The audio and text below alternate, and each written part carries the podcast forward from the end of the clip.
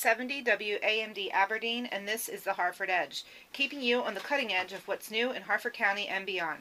I am co host Kristi Halford, Foundation Director of the Harford County Public Library, and that is Bob Mumby. The Harford Edge is brought to you each week by your Harford County Public Library. Good morning, Bob. Good morning, Kristi. Can we have 10 more seconds of um, Booker T?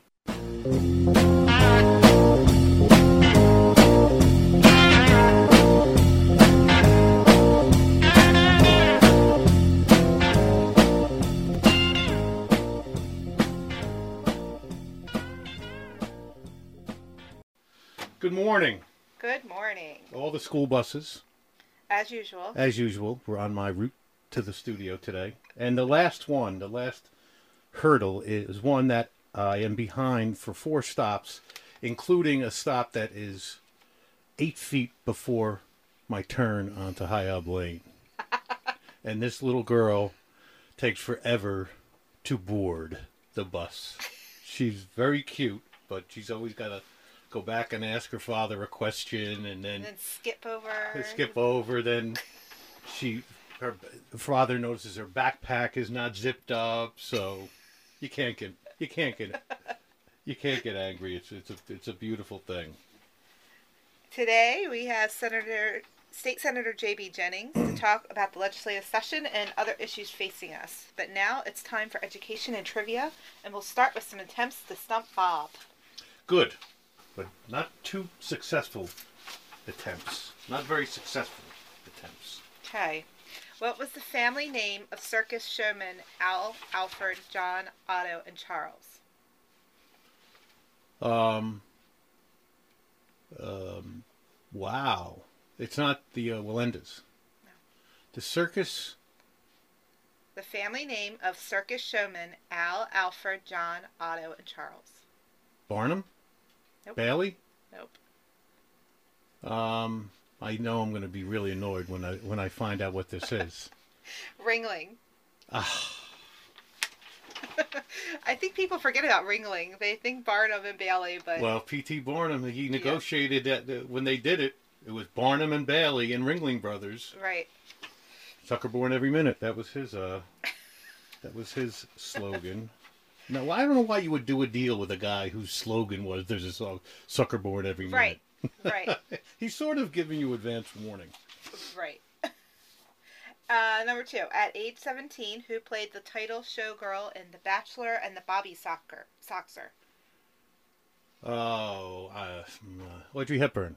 No. Um, Marilyn Monroe. No.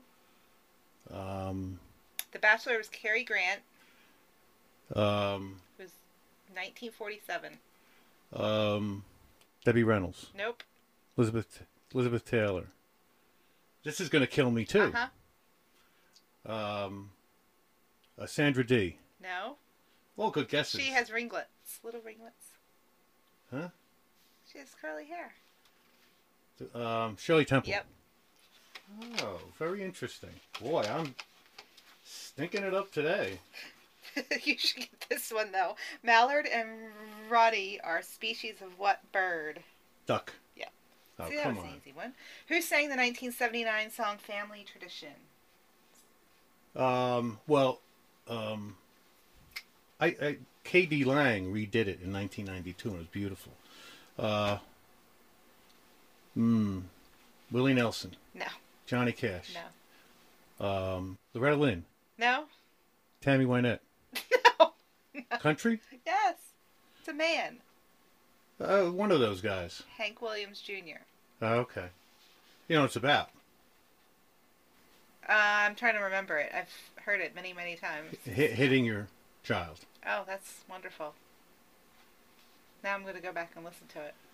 Pay It's attention um, next time. it, listen, everyone out there, listen to K.D. Lang's version of it on her CD, Absolute Torch and Twang. It is the top, one of the top 25 albums of all time. I guarantee you, and that is one of the most powerful Hmm. songs on it. K.D. Lang, Absolute Torch and Twang. I had no idea that she she covered that. Oh, she was she's really something. She thought she was um she thinks or thought she was Patsy Cline reincarnated. That's why her band was the Reclines. See, never knew that. we're giving more learning. useless information. Yeah. Who founded the American Red Cross? Uh, Clara Barton. Correct. What war? It would be the Civil War. Correct. And who founded um, the International? Oh. I don't know. Florence Nightingale. Oh, right. Yeah. What war? That was before the Civil War. Crimean War. Right. See, I'm trying to make up for that. I didn't know Shirley Temple by giving you all this other useless info. It's really.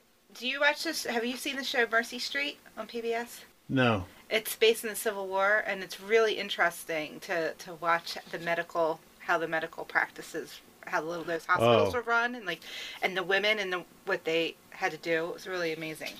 Uh, there is a great, amazing, but very, um, I guess, disturbing, but really interesting book about the the business of death in the Civil War because so many people died in this four year period.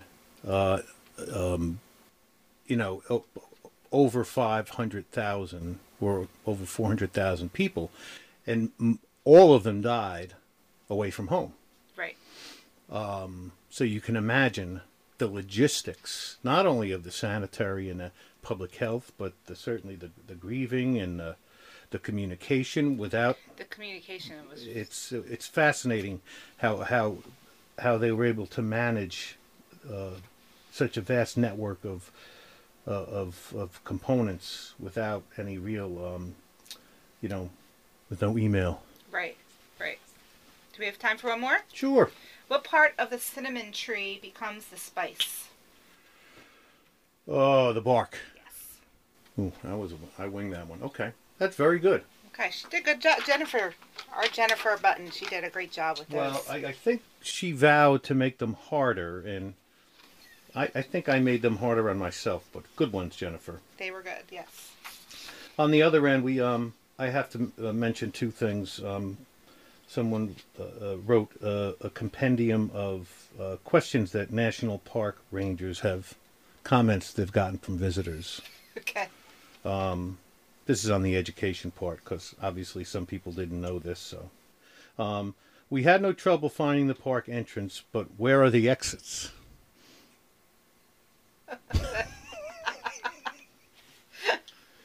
and one woman wrote, "There's too many rocks in the mountains."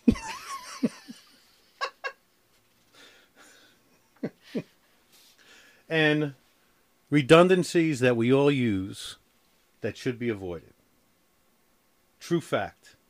Prior history. Added bonus. Advance warning. Future plans. Lag behind. Close proximity. End result. Temper tantrum. Mm-hmm. Unique individual. Total abstinence.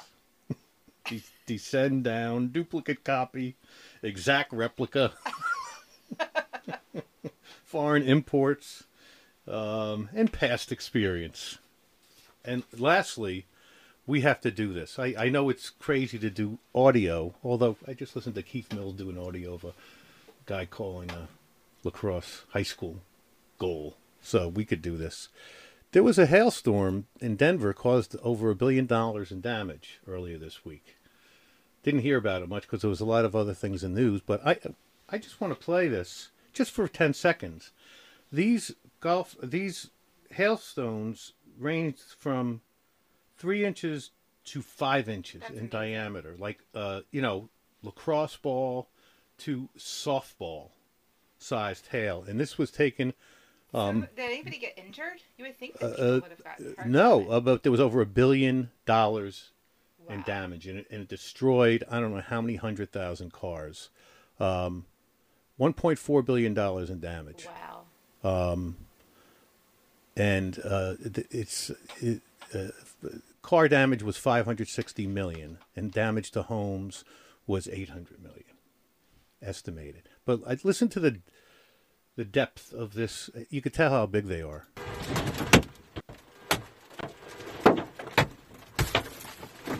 It's like rock. We- and we are looking at video inside a car. The, the windshield is, has about eight holes in it, and the roof. There's pockmarks in the roof that are craters like, like an inch and a half deep. Anyway, I just broke a big rule of radio and played something that would potentially bore the listeners. Did it? I hope not. no, you're supposed to say, of course not.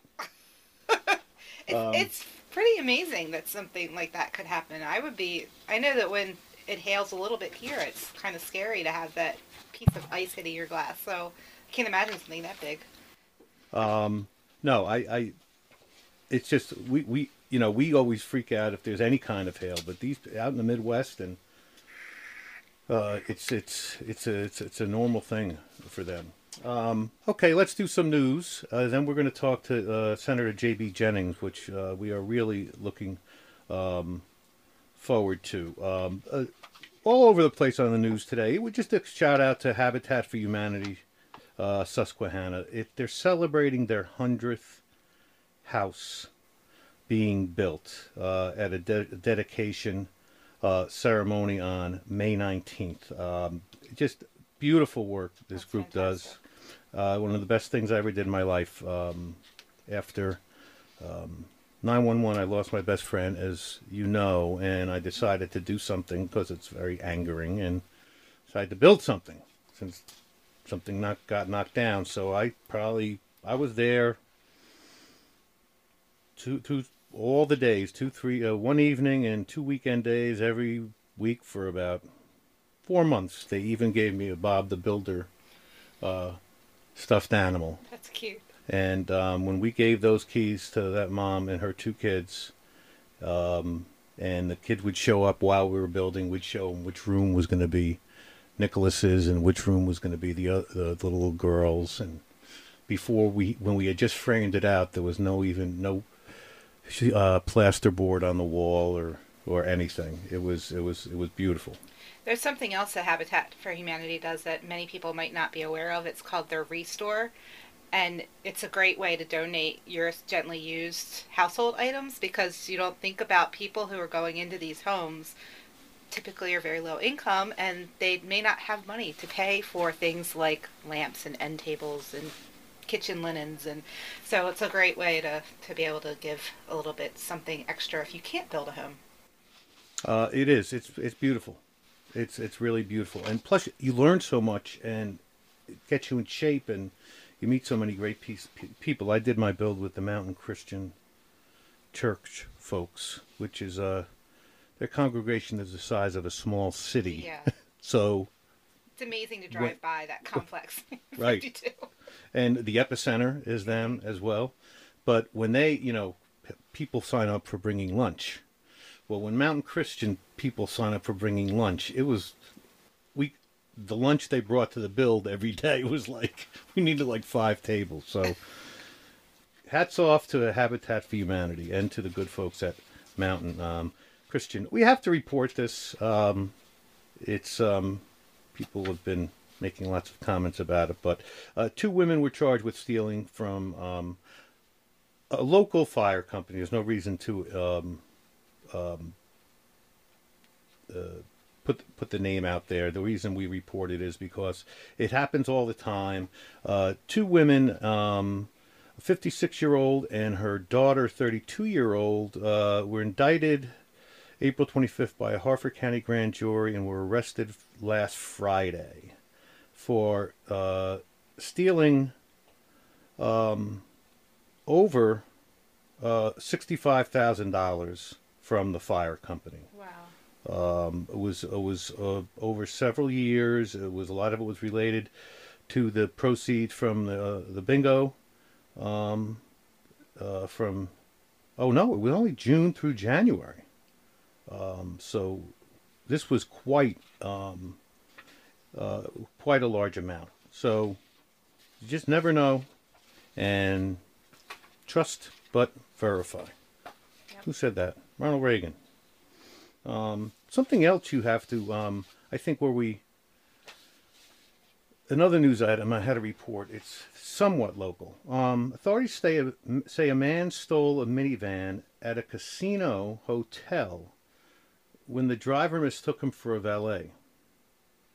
Um, police say 35 year old resident um, Stephen Jacobs was arrested around 7 a.m. Sunday after officers stopped the vehicle. They say a loaded handgun was found in the floorboard. Authorities say the car had been taken Saturday. Uh, shortly after the minivan's owner arrived at the site and handed Jacobs his keys. Wow. Now, what question does he lead you to? Why does this? What doesn't this happen every day? Yeah.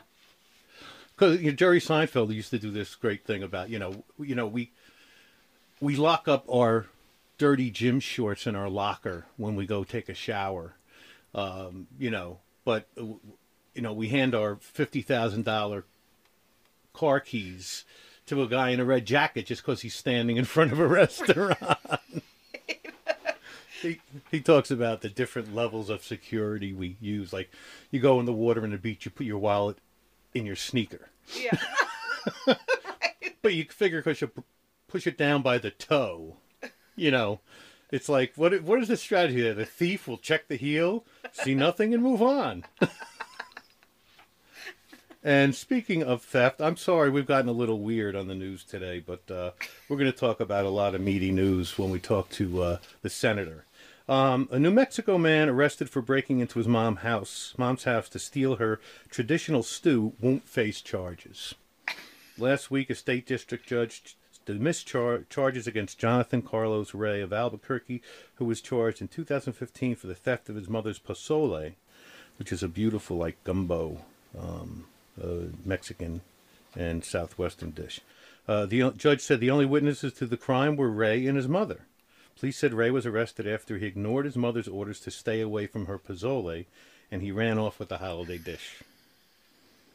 um, according to a criminal complaint, Ray sent his mom a text message said he wanted some of her pozole, and she told him no. complaint says the mother later found her gate and garage broken into and the pot of pozole missing. No, that's a great news story. Trust but verify. That's true. We're going to take a break, and when we come back, we'll be talking with State Senator J.B. Jennings. The Harford County Public Library's Innovation Lab, located at the Abingdon Library, is now open to the public with hands on training for area community members ages 6th grade and above. Through creative experiences in the Innovation Lab, you can develop new skills, resources, and products that will help to drive Harford County's economy forward. The Innovation Lab's technology includes the MakerBot Replicator 5th generation 3D printer, 3D creation software including MakerBot and Printrbot, 123D Make and 123D Design, professional green screen with Studio Lightbox, and both Apple and Windows computers all to help create your electronic video, audio publishing, and 3D design projects. For more information or to reserve the Innovation Lab for your special project, call 410 638 3990 or visit the Abingdon Library at 2510 South Tollgate Road.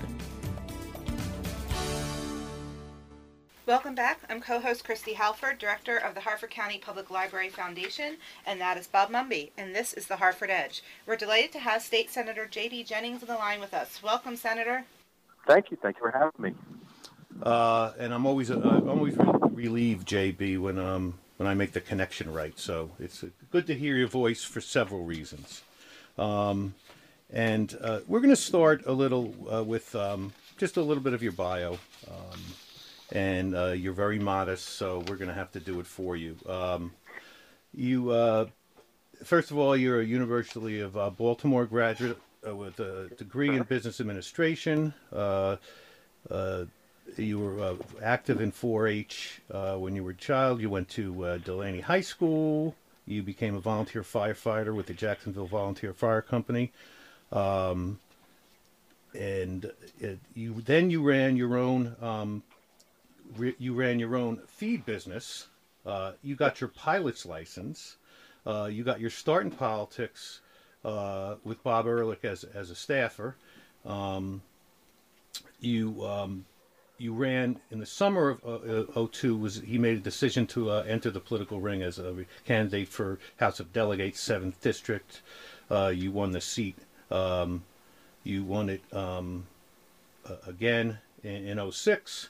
And at the age of 34 in 08, you enlisted in the Air National Guard and was sent off to Lackland Air Force Base in San Antonio to attend military basic training. Uh, you served as a loadmaster flying in the Air Force C 27 Joint Cargo Aircraft. Um, then you decide to run for the Senate, and uh, naturally you won. And um, two years ago, two and a half years ago, you became a minority leader.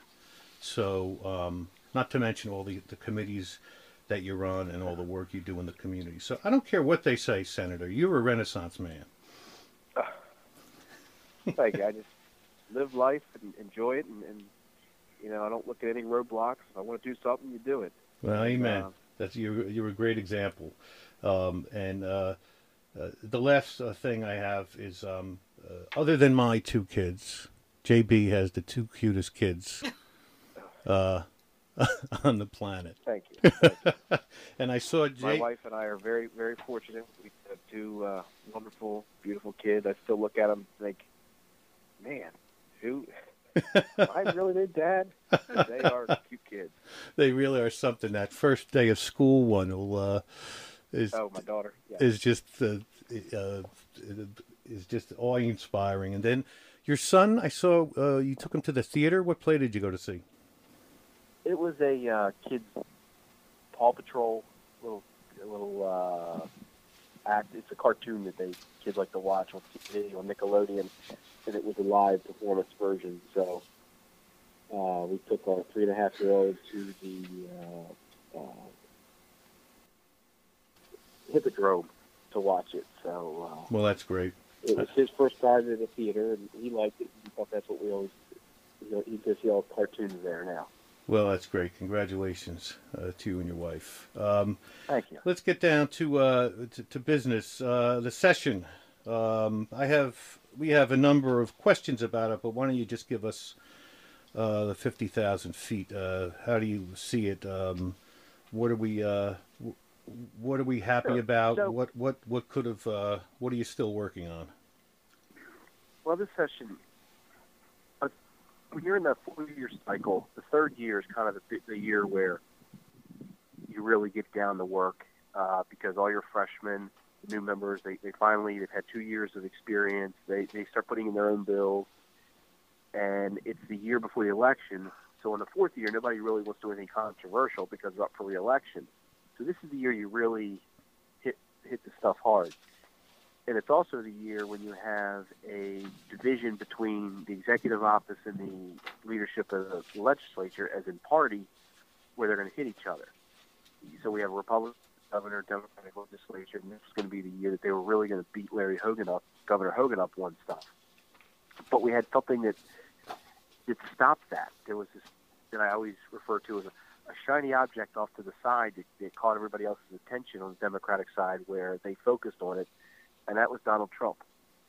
Uh, President Trump caused a lot of the members to kind of lose focus on attacking Larry Hogan. Instead, they decided to attack the president and they put in bill after bill after bill dealing with him on giving the attorney general more power to sue the, the federal government, coming up with different work groups to deal with any changes the federal government makes, for instance, anything to the ACA or anything to uh, the, the Frank, uh, the, the big uh, banking bill that they passed back in 2008. Uh, Senator or Congressman Barney Frank put through because uh, President Trump has talked about that. So they really were focused on that stuff, more on the federal issues than on the state.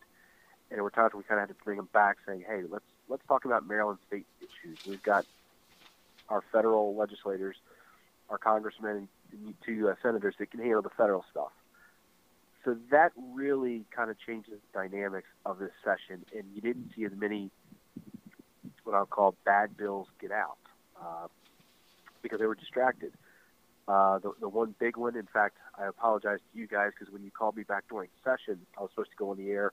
We were in committee voting on the paid sick leave, and I couldn't leave the committee room because you know, it's with only tw- 11 members.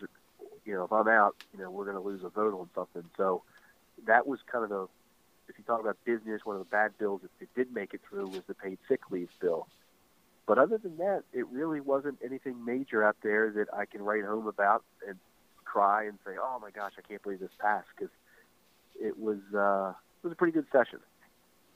And uh, let's stay on Trump for a minute. Um, what is, I was going to ask you anyway. What is the real impact? And you came up with obviously an unintended consequence, consequences that was certainly uh, under our radar. Um, that you know, it, his result of was him distracting potential um, oppositions in a lot of ways. What, what, does that mean? What does Trump mean to you?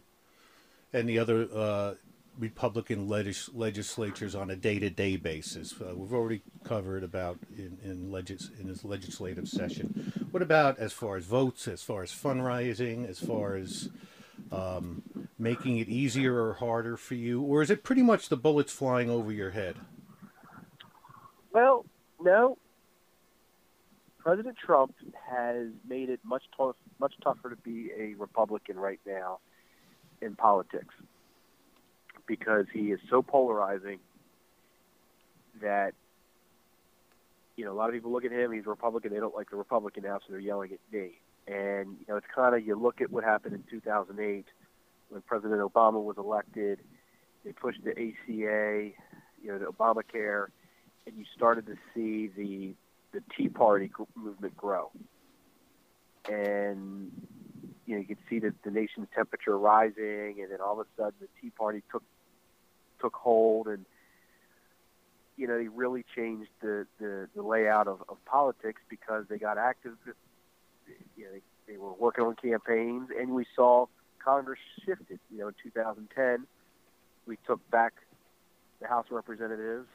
Uh, that's where we are now, I think, on the other side of the equation, meaning now the the, the Democratic liberal side is really starting to get motivated because they're mad. They don't like this guy. They're angry, and they're starting to get uh, active. And, the, and you're seeing it with the town halls that the congressmen are having. Um, people are arguing about different things, and it's it's becoming very heated right now. So it, it is tough, but you know, like last night, I, I attended two two events, and one of the questions that came up to me was about the Affordable Care Act, and they were yelling at me about voting. I said, look, that is a federal program. I have no vote on it. But here's what I'll tell you. Here's the issue. They passed a 1,100 page bill, and they've made no changes to it in seven years. You know, sometimes you got to tweak things. You know, you pass legislation, you got to. We don't ever get everything right. I mean, people build houses every day, and after they build it, they realize, you know what, we should have put a window here, or we should have put a door here, you know what, our kitchen isn't big enough. Let's expand it. That's what they needed to do with this bill. They haven't done it in seven years, so now we're at the point where these these health insurance companies are raising rates. You know, Blue Cross and Blue Shield get ready to come out with one that's going to be a 50% increase in premiums. And, and so we're and that, we're going to have to subsidize it. So when they did the scoring of this bill back in 09 where they said it was like 20 billion to the positive, could be 2 trillion to the negative over the first 10 years. But um, it does have a lot of good parts of it. Yeah. So I, I, like your point about uh, you know to the extent that um, it could increase uh, price competition, it could uh, change the tort environment and the plaintiff bar environment. It can bring more uh, competition and inter, inter, interstate competition. But yes, and and so we're seeing that that's what's happening. People are getting energized. They're, they're going out. So look, I, I support Donald Trump. I supported him in the campaign. Uh, I'll admit that I think he's a bull in a china closet sometimes. He makes it hard to support him sometimes, doesn't he? He, he does. You know, it's you know the way he handled the FBI firing is you know there's a more diplomatic way of doing it, being more of a, a executive type to do it. Um, but that's the way the guy is. You know, unfortunately, I love the fact that he, you know, he, he pushes through what he believes and, and he's, he fights for it. He was not going to let up. But, you know, the other side of the equation is he's a guy who likes to tweet on everything. He always has to get the last word in. Um, but he has made it tough for for us as Republicans. But you know what? I'm glad he's there. Um, You know, I'd much rather have him as president than uh, than the other option was. And I think, you know, there's a learning curve. He'll start to to calm down eventually. And you know, if you look at it, it's been what 110 days now. People are starting to really get used to it, having him as president, and things are starting to calm down a little. Uh, you know, in, in another year, people will be much more relaxed. He'll, I think, he'll have, have gotten his sea legs under him as president, and he'll be a little more uh, calm in, in his actions. Uh, hopefully, next year's election will will be. It won't be the spike that, that everybody's predicting of, of the Democrats coming out in force voting. Yeah, it's going to be interesting because one of the, the attractive things about him was is certainly is he's not an ideologue. He's a pragmatic. He has been a successful business person, and he, um, if anybody has the potential to shake things up in Washington, which everyone agrees needs shaking up, it, it was him. And I, the thought was he wasn't going to make the same mistake twice, but he's done that a few times already. But he's looks like he's trying to learn. Um, speaking of him, uh, what about what was the final result of the Defense of Maryland Act that Brian Frosh, Attorney General, did that ever pass? Did it get killed? That was the ability of the state to sue. Uh, No, uh, it passed. So here's what the, the, the way it normally it works right now in Maryland is the attorney general has to go to the governor, the chief executive, to get permission to sue the federal government on any issue that affects the state of Maryland regarding the federal government. He does have uh, permission already if there's like a class action lawsuit with, for instance, the manufacturer. Like I'll give you an example, like the Volkswagen issue with the diesel motors, and it was a class action lawsuit. He had already had kind of carte blanche permission that we, they've had for years between the Attorney General's office and the Governor's office that he can act on those commercial lawsuits. But when it came to, to suing the, the federal government directly, he'd have to go to the governor. So Attorney General Brian Frosh had contacted the governor's office supposedly, asking permission to be able to jump on some of these lawsuits. And you know, the governor at that point said, "No, let's let other states take the lead on it." But they didn't like that, and they came in with these bills, and they did a. Uh, so we in Annapolis, we deal with most bills. Are, actually bills. It'll, if it's in the Senate, it's called Senate bill, and whatever number it has behind it, or if it's in the House, the House bill. But we also have what are called resolutions. So you'll see a Senate joint resolution or a House joint resolution. What a resolution does is it carries uh, the act of law. It can't be vetoed by the governor, but it has no money, funding sources behind it. So what they're able to do is pass a joint resolution giving the attorney general the power in the, in the federal government, and they listed about nine different categories. You know, everything you can imagine, which gives him pretty much unlimited access to, to sue under whatever he feels is right. And the reason they did a joint resolution is the governor can't veto it. Hmm. So once they passed it, it became law. But they followed it up with a, fi- a funding bill that gave the attorney general a million dollars a year, so he could hire up to five attorneys to focus directly on these lawsuits. And the issue here in Maryland is, if you think about it, D.C. is actually in Maryland. When you look at a map, it was carved out of Maryland's geography, and a lot of our state employ- our, our our citizens here in the state are federal employees that live in Montgomery County. Uh, we have a lot of state agencies, federal agencies. I keep saying state, federal agencies. They're actually headquartered here in the state. We actually get a lot of benefit from the federal government, and it's kind of one of those where why are we going to get the FBI? You know, they're, they're building a new FBI headquarters. There's two states in the running, Maryland and Virginia. Both are running neck and neck, and it's kind of why are we scaring them off? You know, because we're we're we're going to go sue the president on every issue he does. You know, when it comes to transportation, uh, the port of Baltimore, one of the biggest hindrances right now is what's called double stacking. That's where they can take the sea containers and stack two of them on top of each other on one rail car. They, what they're able to do is, is, is spread out the axles so that they sit lower.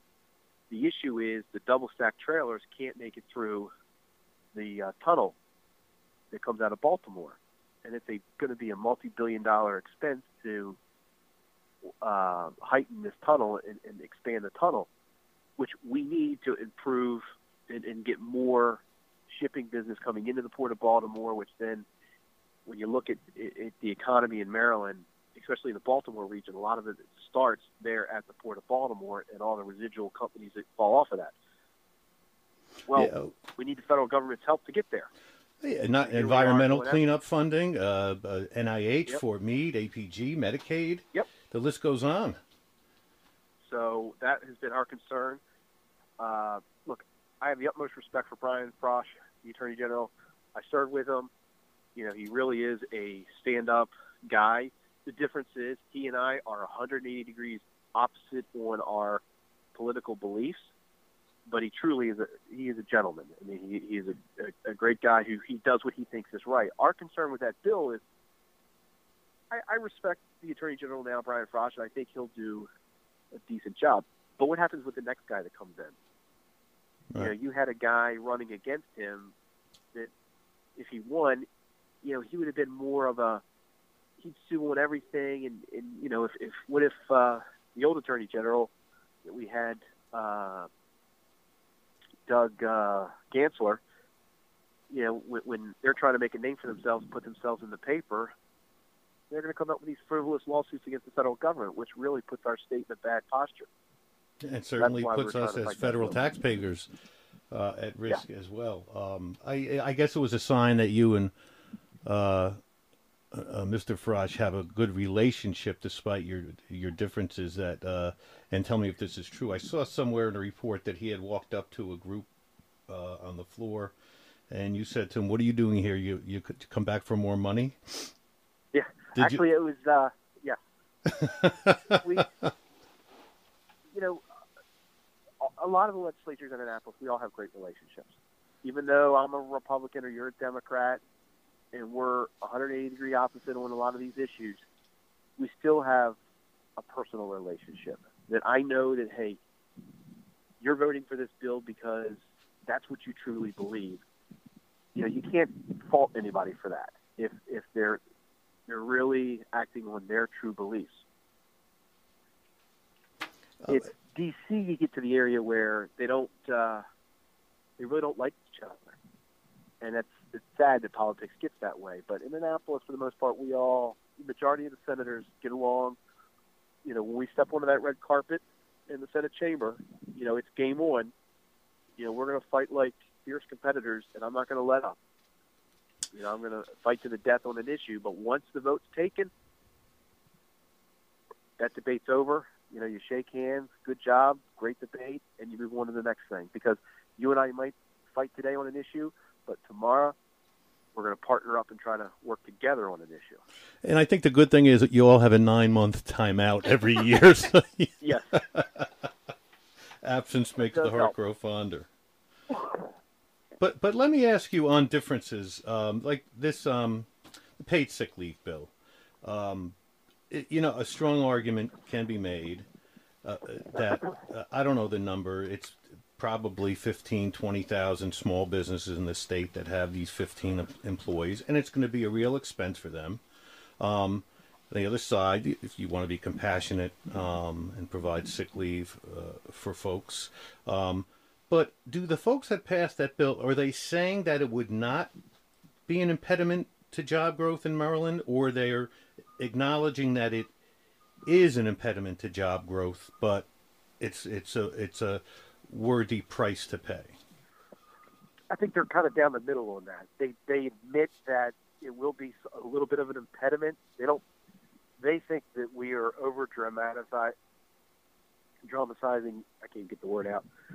We're being over dramatic on the uh, the argument of how how much it's going to impact business, but then they're also saying that you know, look, and they always go to the the worst case scenario, the single mother who's working two jobs, whose child is sick and has to leave work and gets fired because she left work.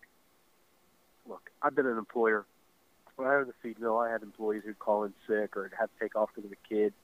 You know, if, if you're going to be that type of employer that's going to fire an employee because of that, then, you know, your, your employees are going to go work somewhere else. They're not going to want to work for somebody that like that, and your your business is going to suffer. Uh, the the bill when it originally came in gave seven days of sick leave. We were able to negotiate it and, and debate it and get it down to four days. I'm sorry, five days. So it's one week. Uh, it's broken into four-hour increments. So the the minimum you can take is a four-hour time off. So you can just say, hey, I got to take the morning off to take my kid to the doctor, or me personally has to go to the doctor. Uh, it's 14 is the magic number. So if there's 14 and under employees that work for a company, it's non-paid. If it's 15 or over, they have to be compensated, so it's paid. And there was a preemptive clause we put in there that no county or municipality can raise their can come up with a higher standard. Say, like for Harford County can't say, hey, we want to offer six days of paid sick leave. Nope. The state law is five. That's the most you can do, except for one county. That's Montgomery County because they already have it, and they didn't want to. And there's a seven days, and the Montgomery County legislators did not to uh, buck the system and, and, and go against their county. So, in 22 of the county, in the counties in in, in uh, you know, well, 23 if you include Baltimore City, it's five days, but Montgomery County does have seven days pay time off. Okay. Um, the roadkill bill. Um, Governor vetoed it. Uh, it was overridden. Um, uh, talk to us for a second about that, and what is it? Um, Sure. What is it going to So mean to our, our bill- to projects going forward? So the way it works now is uh, all state highway projects. We have the comprehensive uh, uh, state highway plan where every year the Department of Transportation meets with each county. We, we meet in Harford County and the, the county council chambers. It's the state delegation, the delegates and senators, as well as the county council members and the county executive. We all sit with the Department of Transportation and we go over the projects and say, hey, you know what? We want here's our priority. You know, we want to make. You know, I'll just give examples. You know, we want 24 intersection at 24 and 95 fixed, and you know, 152 and 40. We can deal with that one next year. So we prioritize it. Then they go back and they put it all on the list. And say, okay, here's the priorities for this year's funding projects. They come up with the funding, and we try to move forward. Well, the legislature last year was very upset that Governor Hogan was pushing through some projects they didn't feel were high enough on the list. And because he was taking care of some rural counties issues that had been ignored for several years under the previous administration. So they came up with this bill that says, okay, we're going to score every project on nine different categories, everything from safety to ease of commute to environmental impact. And each category worth 100 points Who's going to score it? We'll score it, and you know, for let's say we have a project in Harford County, it scores at 645, but then Montgomery County has a project that scores at 750. Well, guess what? Montgomery County would have to go first. Who does the The scoring? issue, well, the way it would work is each county has to provide all this, this technical information, and there would be a. Uh, they, they came up with a, a, a master list of how to do it. You know, there's a scoring sheet that explains it. So it's up to each county to provide the information to the state, and then the state would score it.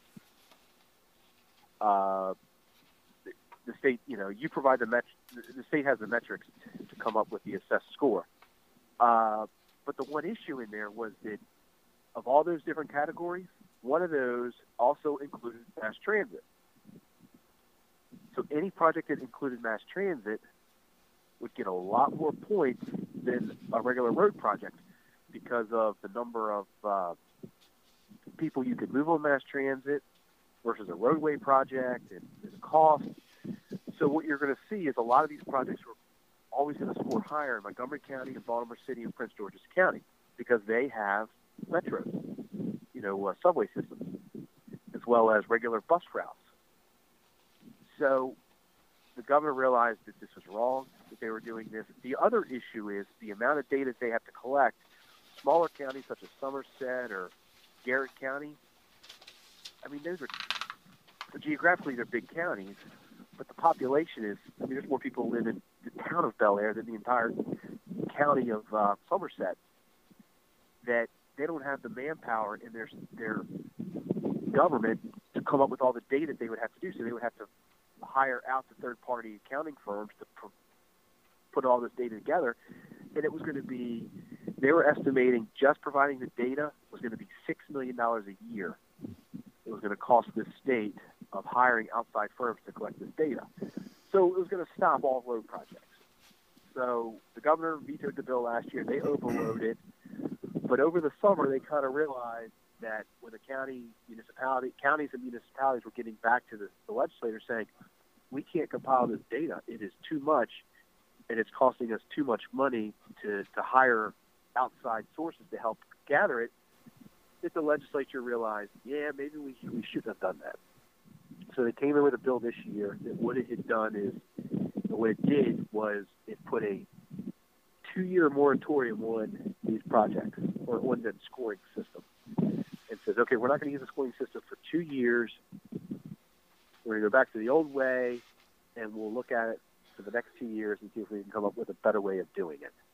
So, you know, it was a victory for the governor and for the rural counties that uh, we didn't get uh, we were able to get that bill passed this year. Sort of uh, staved off the um, tyranny of the masses, at least temporarily. Yeah, two years. Um, a few quick hits. Uh, um, school construction, Havre de Grace um, uh, High School, middle high school is going to be built, uh, but there's a, a, little bit of a controversy on uh, the fact that Maryland it costs more to build a school per, per square foot per student than in um, any other state uh, um, in the country. So there's been an initiative on design builds, which basically um, uh, adds a lot of changes to uh, the, from ground up zero based school construction and design. Um, what are your thoughts on that, and where do you think that's headed? Is it um, gonna is it going to be a legislative issue? Is it a county issue? Well, it's it's a legislative issue because the legislature is the one that caused a lot of the problems. Uh, we have uh, prevailing wage now on all these projects. It require higher wages for anybody working on that adds a significant amount of money to the cost of the school. Environmental uh, you know, the way they have to build the school, be energy efficient, which adds costs. But here in Maryland, you know, we build our schools. They're built. I mean, they're JB, let me let me interrupt you for one second. Um, we your last three sentences we um, we barely heard. Are you going through a bad oh. area or? No, I'm actually uh, in, uh, in a building where I'm getting bad reception, so I'm back outside. That's better. That's better. Okay. Uh, what I said was that uh, you know here in Maryland we have prevailing wage that the legislature passed that requires higher salaries for anybody working on any state project. That includes school construction. So the cost of labor to build a school is going to be much higher than any commercial building that's being built because of the prevailing wage. We have a lot of environmental uh, impacts that go into school construction now that have to be LEED certified and all these other criteria that have to be checked off the list. That it adds expenses to schools. Is, is it true you know, that we're we're four times per square foot more expensive than Florida, or is that? I mean, that sounds yeah, outrageous. So, is it? Is it? Well, Florida has taken a different approach what Florida has done is they have seen that you've got, you know, we used to build, we built schools that are going to last 100 years here in Maryland. Florida has looked at the business model of you can build them quick and they, use the term flex building, where you get them up quick and you get the kids in there, and you know instead of using like I said the terrazzo flooring, you're using just vinyl floor, and you know it's not block buildings, it's it's regular uh, metal two by four construction, and what they're able to do is they call it surge population because the, the populations will surge or go up and down depending on the uh, you know, how many kids are, are coming out of the, the you know neighborhoods tend to shift their Right. population their their age wise you know you'll have a new development it's got all young people moving in so for the next 10 years you'll have a lot of young kids coming out but eventually that population as they get older they're not having any more kids you're not having as many kids come from that community so that school's not going to be as overcrowded so what Penn, or what Florida does is they build these schools that they don't build them like we built Bel Air High School or Patterson Mill. You don't see that type of school now in Florida. You see stuff that's built more like a commercial building, like a uh, like a Target or a Walmart, where they build a big op, a big building, and then they go in and they just put you know thinner walls in it, where it's quicker to go up and it's a lot less expensive. And as the population changes, they can change the, the footprint of that building. That's the Interesting. big difference between us and them. Interesting. And also, Florida does they'll do leasebacks, where they'll go to a company that'll build a building. oh, public-private. Hey, you- um, Yep, you build it, we'll lease it from you. okay. Which, Right. in some avenues, would be a smarter thing to do. I mean, we'd have schools a lot quicker here. Well, well, you know, there's a great model. Uh, for instance, uh, a number of uh, uh, large uh, builders uh, have been able to build uh, thousands upon thousands of affordable housing unit units using government uh, grants uh, for that and tax abatements, and they've done it uh, w- with private partnerships that are able to realize um, uh, the gain from the tax benefits, but in the process, we've had some like Highland Commons in Aberdeen, some uh, six or seven uh, great affordable housing communities that are that are uh, Yep. managed well, and we're not talking Section Eight or all the other uh, code words that people try to use, but that's just an example of a public-private arrangement where everybody wins. And the other thing is, you'll see nowadays churches are stepping away from building their, you know, the old style churches, and they're going into, you know, like vacant shopping centers. They'll take the old Kmart store, and they'll completely rehab the inside of it, and it looks like a, a regular church once you step inside. They're doing it for pennies on the dollar compared to uh, what it would cost to uh, to build it from from scratch. Let, let me ask you about um, EMS. Uh, the, the, this certainly is in your blood. You're in that, been in that community for 30 years. Um, our county executive is doing something uh, that is not popular with a lot of folks, but I think it it is an act of leadership. Um, he is undergoing a study um, and adding some capabilities to the county's medical uh, uh, directors, staff, and um, and looking at more county involvement with EMS uh, resources and response. Um, quick thoughts on that?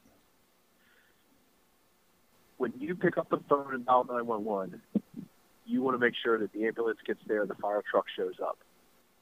That is the inherently governmental job that we have as, as government is to provide emergency services to people when they need it. Harford County, you know, been growing great, but guess what? The population's getting bigger in the county, are more more residents, and people's lives are becoming more and more hectic. I used to be a volunteer firefighter for many years.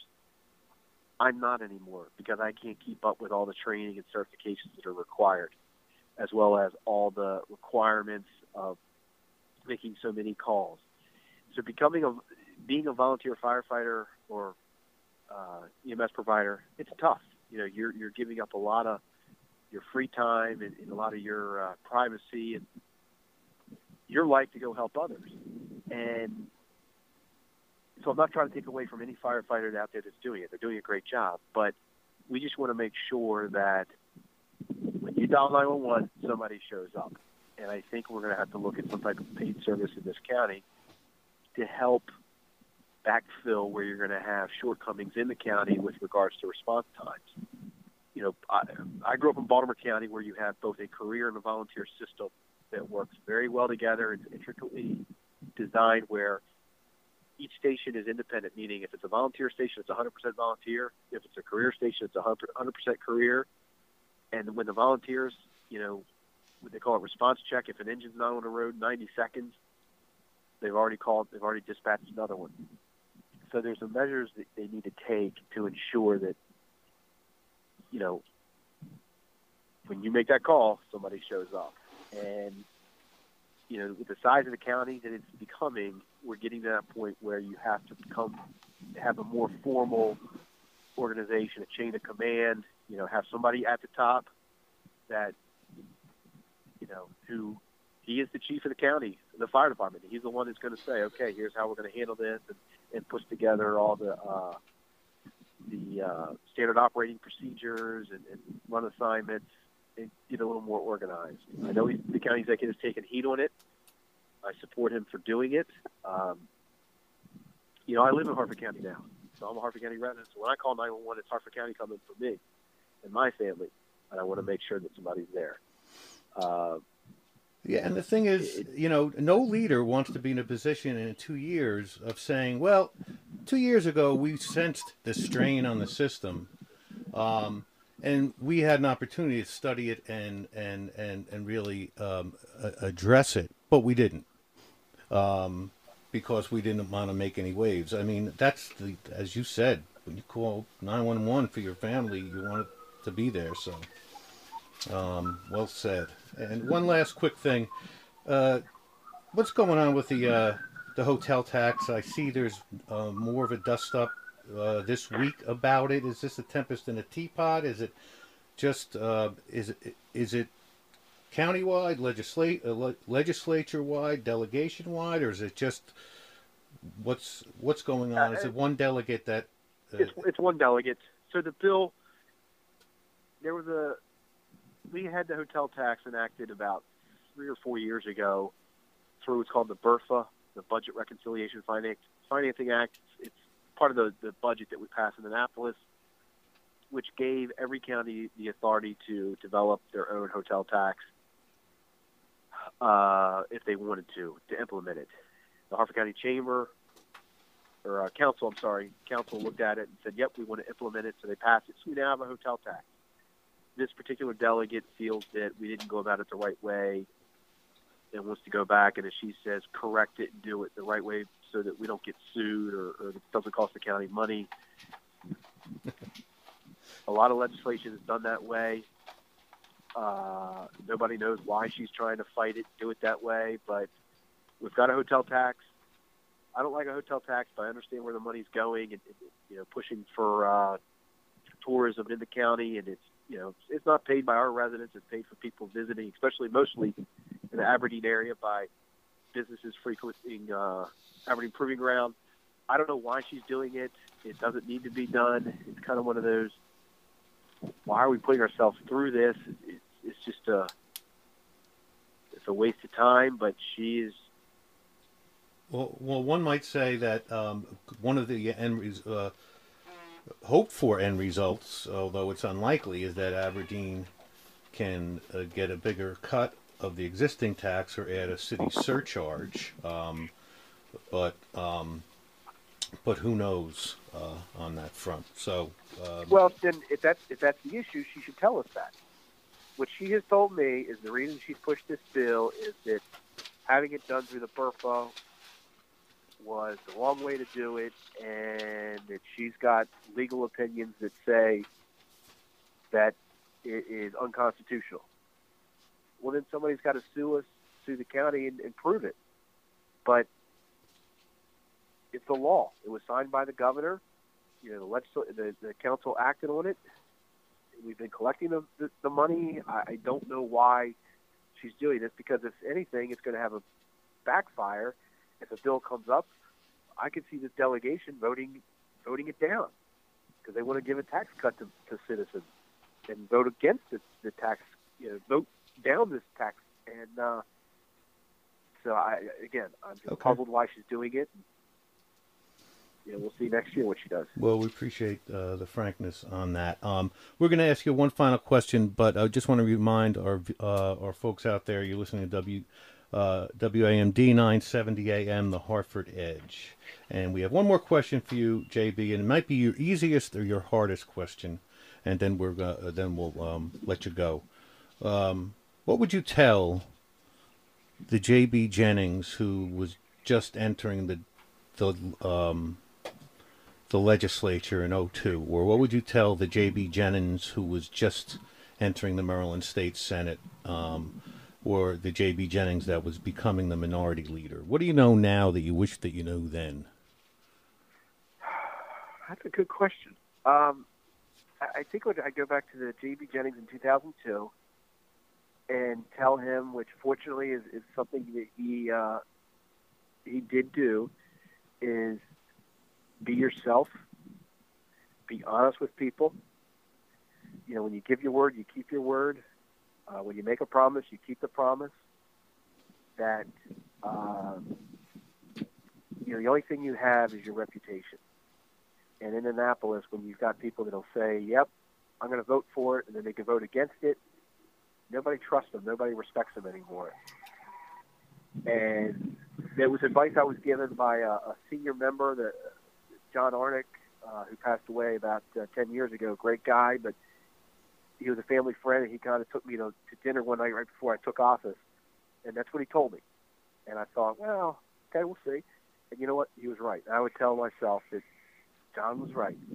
And it's, and thankfully I have been. I, I have always been truthful with people.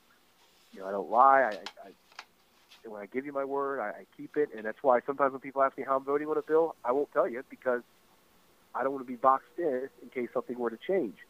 So my big thing I tell them is, is uh, just be yourself. Don't be one of these guys that uh, tries to, to get in the, the, the media all the time, trying to get on TV or in the paper for for doing crazy, wild things just to get on publicity. Which I'm proud of myself for being, you know, being that person has not done that. So Great.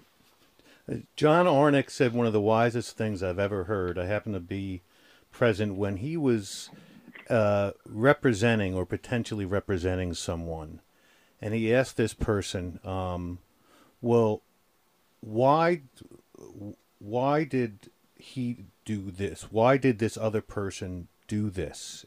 And the person's answer was, "I don't know. Maybe he." And Arnick said, "Stop right there." The phrase I don't know is always followed by a period. always, always, always followed by a period. There is no reason whatsoever that I you can give me why you should keep talking after you say the phrase I don't know.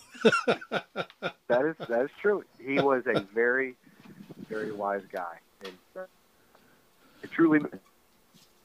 Uh, well, that's um, we can't thank you enough for being on, um, Senator Jennings, and uh, um, and um, thanks as always for your service and for everything else that you do um, for the community and for those around you.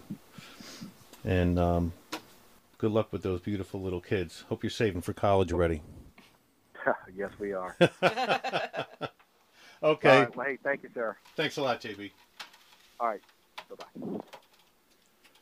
We um, naturally uh, went a little long on the interview, uh, so we're going to do um, library events, which I'm excited to hear about, um, and then we'll um, Wrap it up. let all you listeners go. We um, have something really interesting and different that we're trying at the library. It's called a story walk. And the first, um, the, there's a few of them out right now. There's one called Daniel Finds a Poem um, in Havre de Grace. And there's one called Rainbow Story Walk um, in Aberdeen. And it's a great way for kids to experience a book through activity. And so some of them are taking place outside and around the buildings and in other areas of the community, and some are taking place in the buildings. So I encourage everyone to check those out um, ask your local librarian um, for more information on those. I think it's really interesting. It's a fun way to get kids learning how to read and, and getting them active and in the community. Um, May 30th, Edgewood Library is having family night at the library and makerspace creations, and you can go out and build something interesting with your family using a variety of materials. Um, they're also doing something next Wednesday, May 17th, an introduction to 3D printing. Um, so if any of you have family or, or friends or kids that are interested in learning how a 3D printer works, that's your chance to do that. Um, and uh, the Abingdon Library is doing their Explorer Club Storybook Science on May 26. Um, kids can come in and conduct experiments from classic children's books, including making spaghetti dance. Um, as always, all of our events are available through uh, H&H, our headlines and happenings, which you can pick up at any branch of the library or online, hcplonline.org. Fantastic. So you're going to break last year's record with summer reading? How much? It was, how many? We served over 17,000 kids last year. Uh, I, that's and you mind-boggling. And we did open registration, so you can go into any of your branch and um, or go online um, and do early registration. But the kickoff is actually June 19th, so the official kickoff for uh, Summer Reading Challenge will take place June 19th. We encourage all kids in Harford County to participate. We have a lot of fun activities, prizes, um, books that you'll earn at the end. Um, their Iron Birds are back, so there'll be a couple of nights where you can go out in the yard and actually run the bases. So it's a lot of fun for everybody. Fantastic. That's making a difference. Yes, absolutely. HCPL. And that's all the time we have for the Harford Edge. Thanks for listening. Talk to you next week.